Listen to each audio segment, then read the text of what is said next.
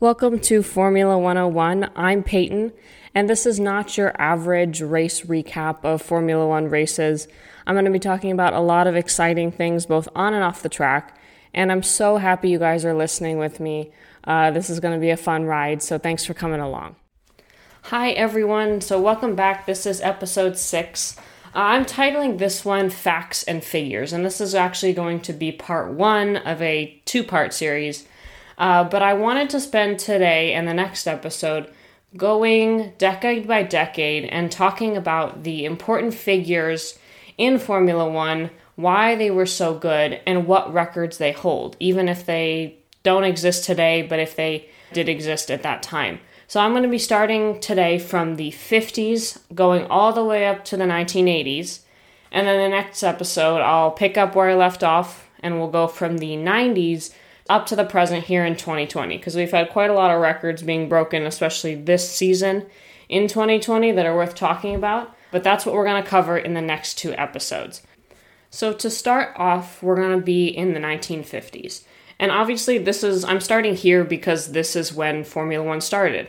1950 was the very first year of the official F1 championship, and at this time, F1 really already took on the mantle of being this pioneer of automotive and technological innovation, of kind of being the industry and the group that were always going to be looking to create and push the boundaries of engineering and speed when it comes to vehicles. And so the first actual official F1 race took place in May of 1950 in Silverstone, so in the UK. And actually, the very first race had Queen Elizabeth and Princess Margaret in attendance. And they, I think, have been the only royal members of the royal family that have attended races. And now, at the time, this decade saw that there was not the normal 20 drivers on the grid that we see now. Normally, it's, I don't know, 20 to 22 in F1. During this time, they would have often around 39 or 40 cars on the grid, actually. And there were no seat belts, there were very, very few safety measures, which, kind of in hindsight of what happened this last weekend with Romain Grosjean, is kind of scary to think about. And so the first official championship was won by Giuseppe Farina, and he was an Italian racer. He won his first uh, championship with Alfa Romeo and would later race with Ferrari. And so there are a lot of names in each of these eras that I'm going to talk about that you're going to recognize because I want to highlight the big ones that I have learned about, have read about, and the ones that kind of people might throw around or reference when they're talking about the sport in general. So, first name is Juan Manuel Fangio. And there's a great documentary about him on the US Netflix. I don't know about any other uh, servers or anything, but on the US one, I know it's there. And I recommend checking it out because it does a great job spelling out his impact and background. And they talk to and interview a lot of people, not just in F1, but in the wider automotive industry, and talking about how Fangio played a role in them starting their businesses and building their cars. I think they talked to uh, someone who runs Maserati and actually Mr. Pagani, the guy who started the Pagani car company. And so Fangio won five World Drivers titles between 1951 and 1957. And this was with four different teams. So this is actually huge to think about because considering where our champions are now, like Lewis Hamilton, Sebastian Vettel, and even Michael Schumacher, is that they won their championships with one team pretty much. Seb won all of his with Red Bull, Lewis won all but one with Mercedes. So for Fangio to win a championship with four different teams and four different cars is a massive achievement and something that people take into account when they're talking about the greatest drivers of all time. And he holds the highest winning percentage in Formula One history at 46%. So this meant that he won nearly half of the races he entered. So he won 24 out of the 52 races he entered. And again, as I said, he's regarded as one of the best and talk and certainly kind of brought up in the conversation of who might be the best. Now, second in the 50s, I want to talk about is Alberto Ascari. And he was a really famous Ferrari driver, so specifically with Ferrari is what people know him about. And his 1952 season is one people really highlight because it was an absolute masterclass in that he won all six races he entered. So now in 2020, we have nearly 20 races. Back in the 50s, there were definitely not that many. There were six at this time. And for Ascari to win every single race he entered, I mean, that's absolute domination. And he not only won every single race, but he got all of the fastest laps in those races. So that meant that he got all of the possible points that a person could get in a single season. And he unfortunately did pass away after a fatal road car crash in Monza in 1995, but a corner was named after him uh, at that track in his honor. Now, third in 1950 is Sir Stirling Moss, and he finished runner up to uh, his great rival Fangio in three consecutive seasons from 1955 to 1957. But he finally did it and won uh, the championship in 1958. And now he actually holds some really cool speed records for road legal cars that are not Formula One related. But his powerful act of sportsmanship concerning a fellow racer, Mike Hawthorn, is what a lot of people remember about him. So during the Portuguese Grand Prix, his championship rival for that year was Mike Hawthorn. And Hawthorn's car actually stalled on track on this escape road that was right near the circuit. And Moss decided to get out of the car and bump start Hawthorn's car to get him going again. And Hawthorn would go on to actually win that race and win the championship that year, taking it from Moss. And so for him to go out of his way to help his rival and ultimately lose everything that year in the process is something people really put to his name and, think about him in a great way because of his sportsmanship. Also, during this time, the honorable mention for this decade would be Jack Brabham, who won three championships. He would go on to have a team. His name will be mentioned quite a few times in this episode, uh, as well as Mike Hawthorn and Peter Collins. So, those are some names that you might hear a little less often, but are nonetheless associated with the 1950s. Now, to move on, let's get into the 1960s. So, this was a big year kind of big turning point for Formula One, in that there were a lot of names that would become synonymous with Formula One and are ultimately really cemented in the history books. And this era saw the rise of commercial sponsorship in Formula One. There were more aerodynamic innovations, and they were using Ford Cosworth V8s, so there were more powerful engines.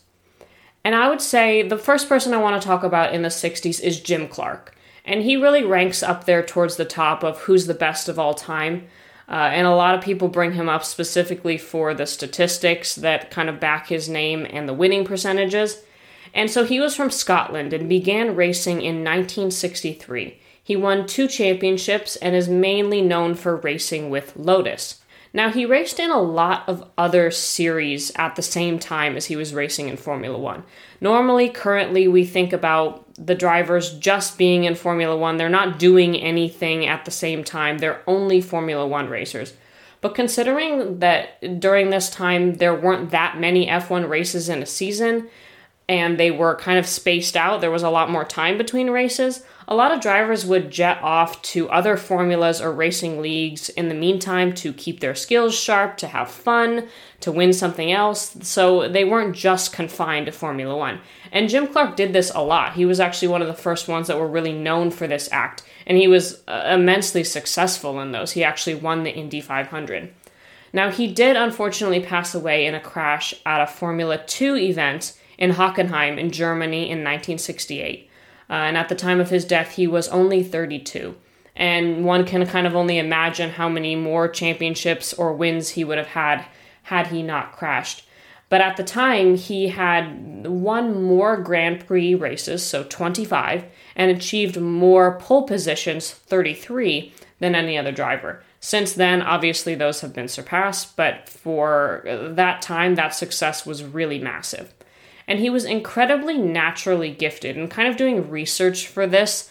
The, the thing that a lot of drivers and a lot of articles and journalists talked about was that he made racing look easy. The driving just flowed for him and that he, he made it look like it was it was the easiest thing in the world and, and that driving was no big deal to him. Now, second, in the 60s, I would highlight is Graham Hill.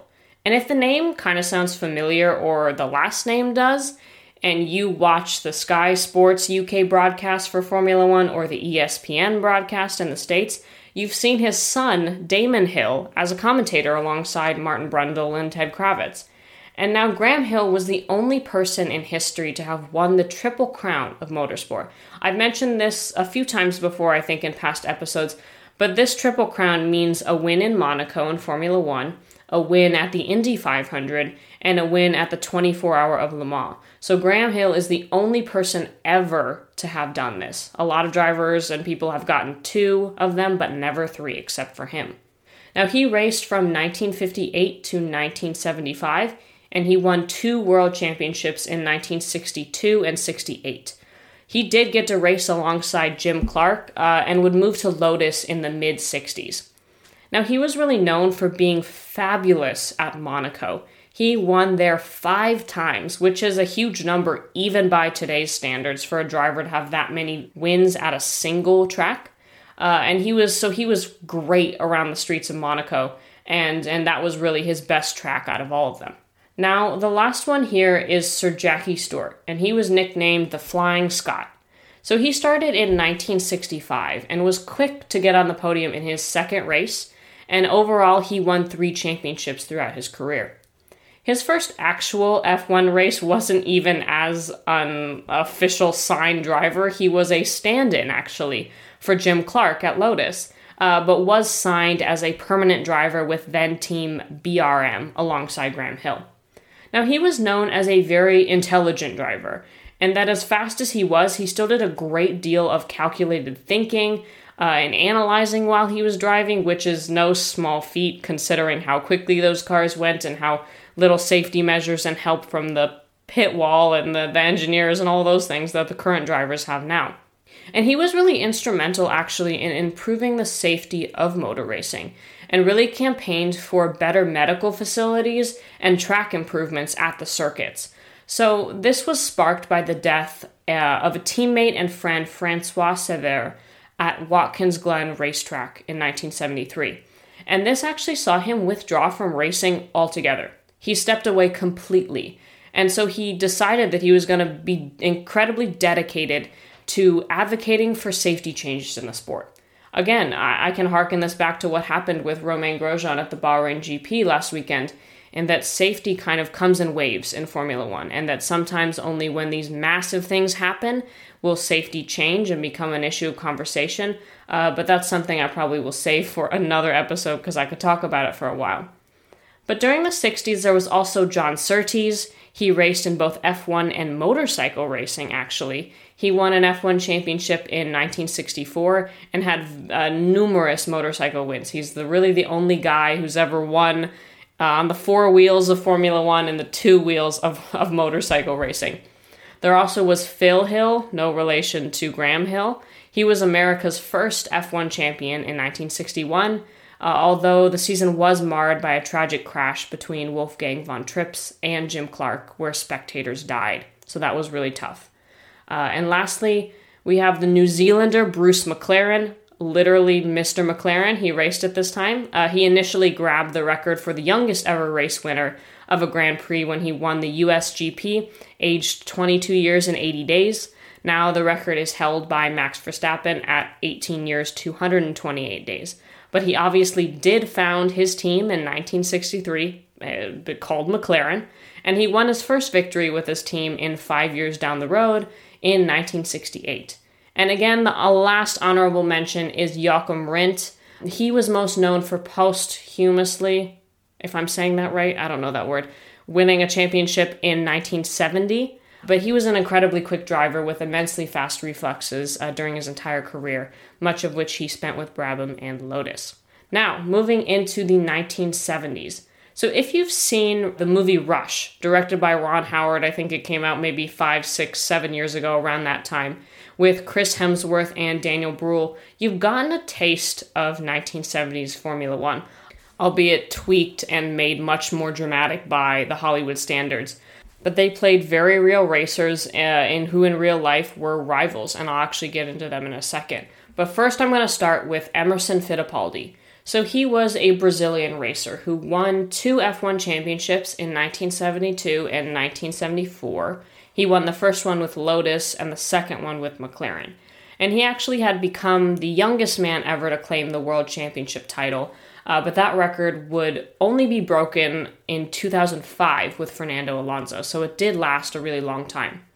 And he did leave Formula One in 1980. He took a few years off before returning with another open wheel series uh, and did win the Indy 500 in 1989, so a few years later.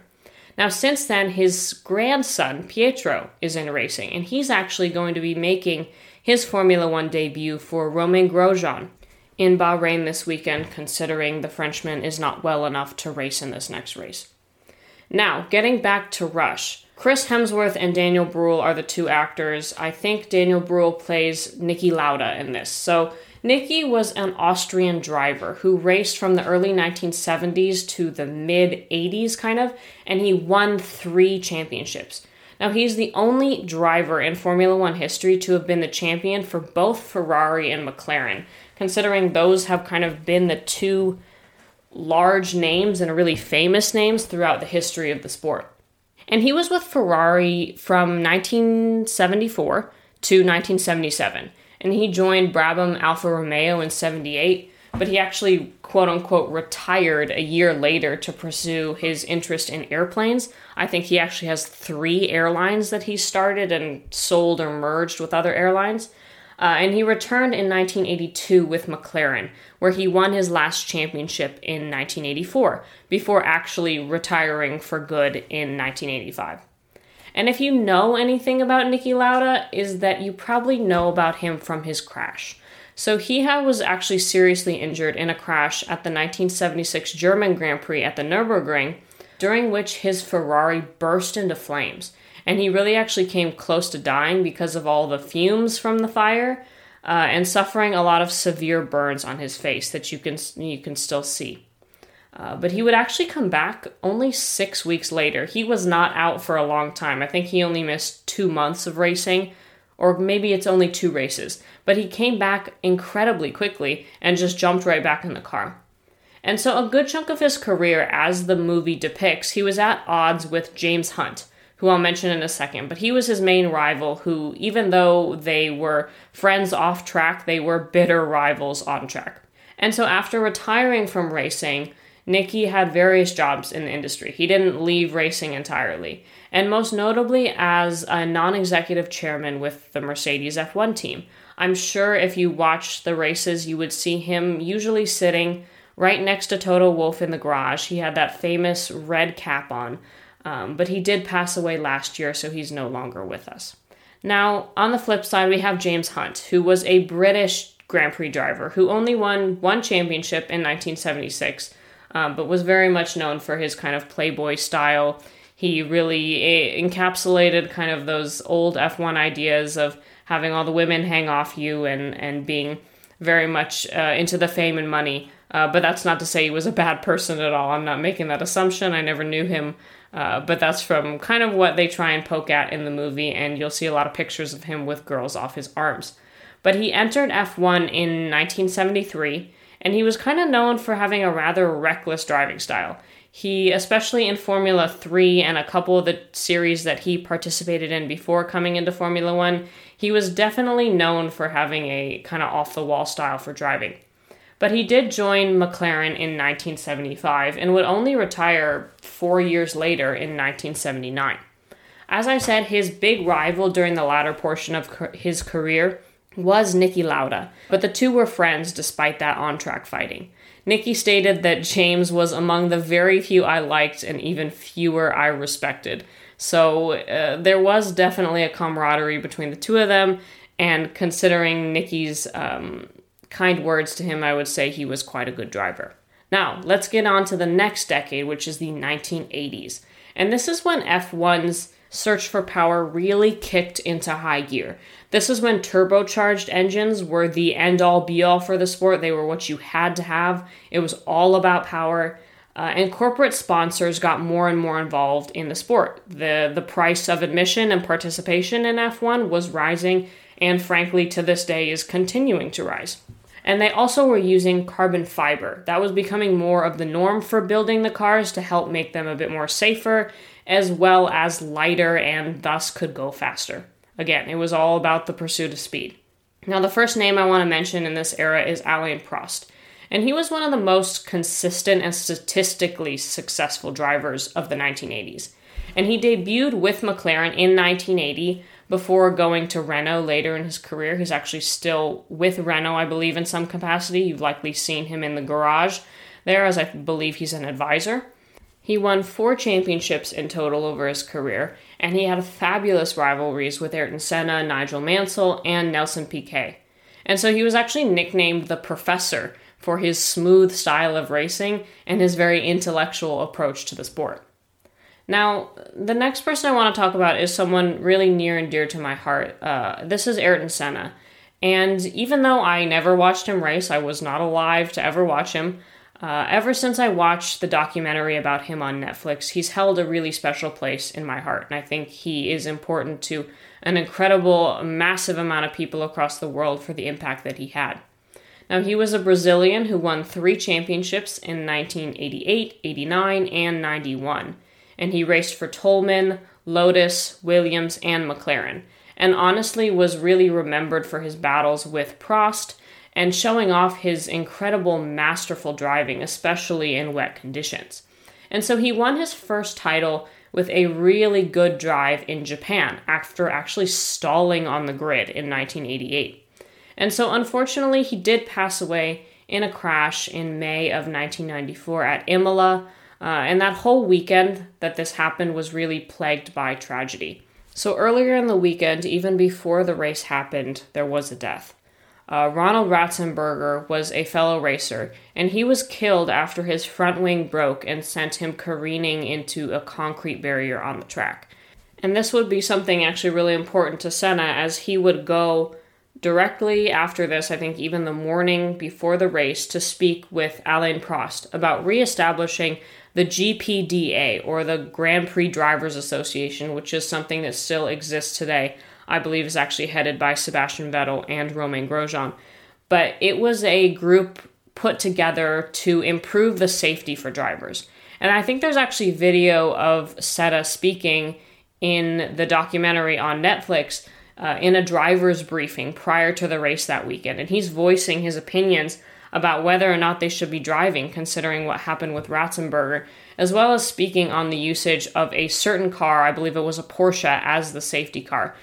So tragically, he would crash in this race, uh, and his death was a massive shock to the world. In the documentary, I know I keep bringing it up, but it's really powerful to watch. You see the literal millions of people who were uh, waiting for his funeral to happen and were lining the streets to talk about him and to to mourn his death.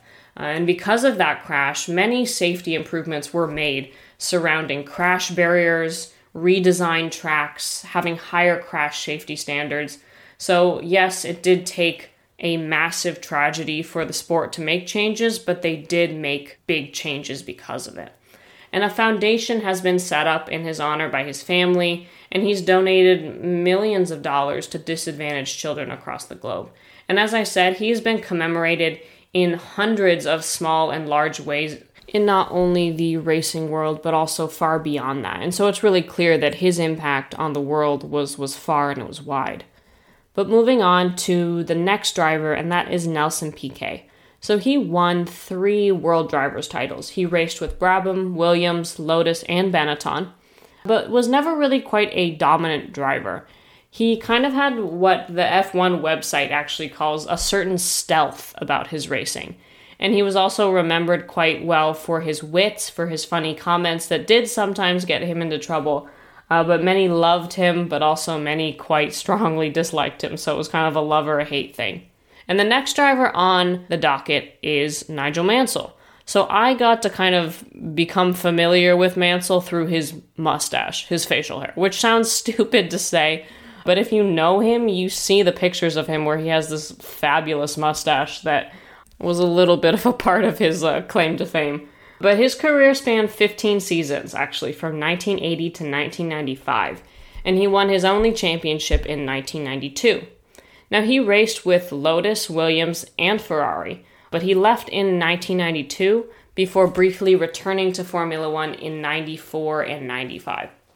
Over his career, he actually fought really hard with Nelson Piquet and Alain Prost, and was a very determined, very aggressive driver with kind of a go big or go home mentality. So he was known for having a bit of theater to his performances, both on and off track, and was certainly no stranger to stoking the fire of conflict among drivers. Now, he held the record for the most poles set in a single season, but that was broken in 2011 by Sebastian Vettel. And uh, Mansell stated that he only drove as hard as he knew how, which I think really sums up both his racing style and his career as a whole. Now, the honorable mentions for the 80s is Gerhard Berger and Gilles Villeneuve. Gerhard Berger actually raced for 14 seasons from 1984 to 1997 and was a fabulous driver who just didn't have a lot of wins and fame to his name because he happened to race at the same time as the greats of Senna and Prost. But nonetheless, he was a fabulous driver.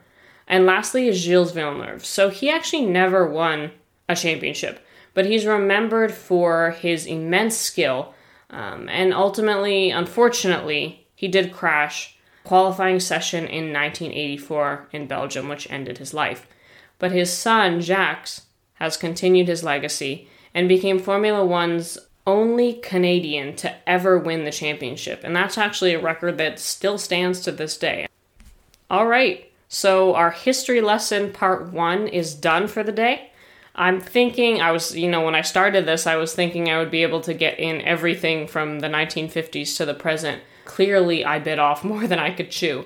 And so, as I said, next episode, I'm going to bring it all the way up to 2020 and we'll finish up with our little history. Uh, and this, I think, is important stuff to remember. It's a great foundation for racing. It's things I honestly don't remember all the time. I have a little, actually, a list in my phone in the Notes app that have some names to remember so that whenever I'm feeling bored or forgetting something, I can go back and check that and drill it back into my brain. Uh, but to end, I'll leave you with this quote by Steve McQueen. I actually love this quote, I, I think about it all the time. But he said, Life is racing, everything else is just waiting. Uh, and I think that really speaks to the indescribable kind of thrill and passion of racing, why I love it so much, why its fan base is so wide and so diverse, uh, and why racing is just so much fun in general.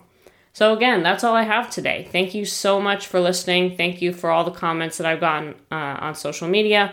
Please, again, come find me, come say hi. Please give me any uh, recommendations or topics you want me to talk about. I love to hear from you. So, thank you guys so much, and I will see you again in a few weeks.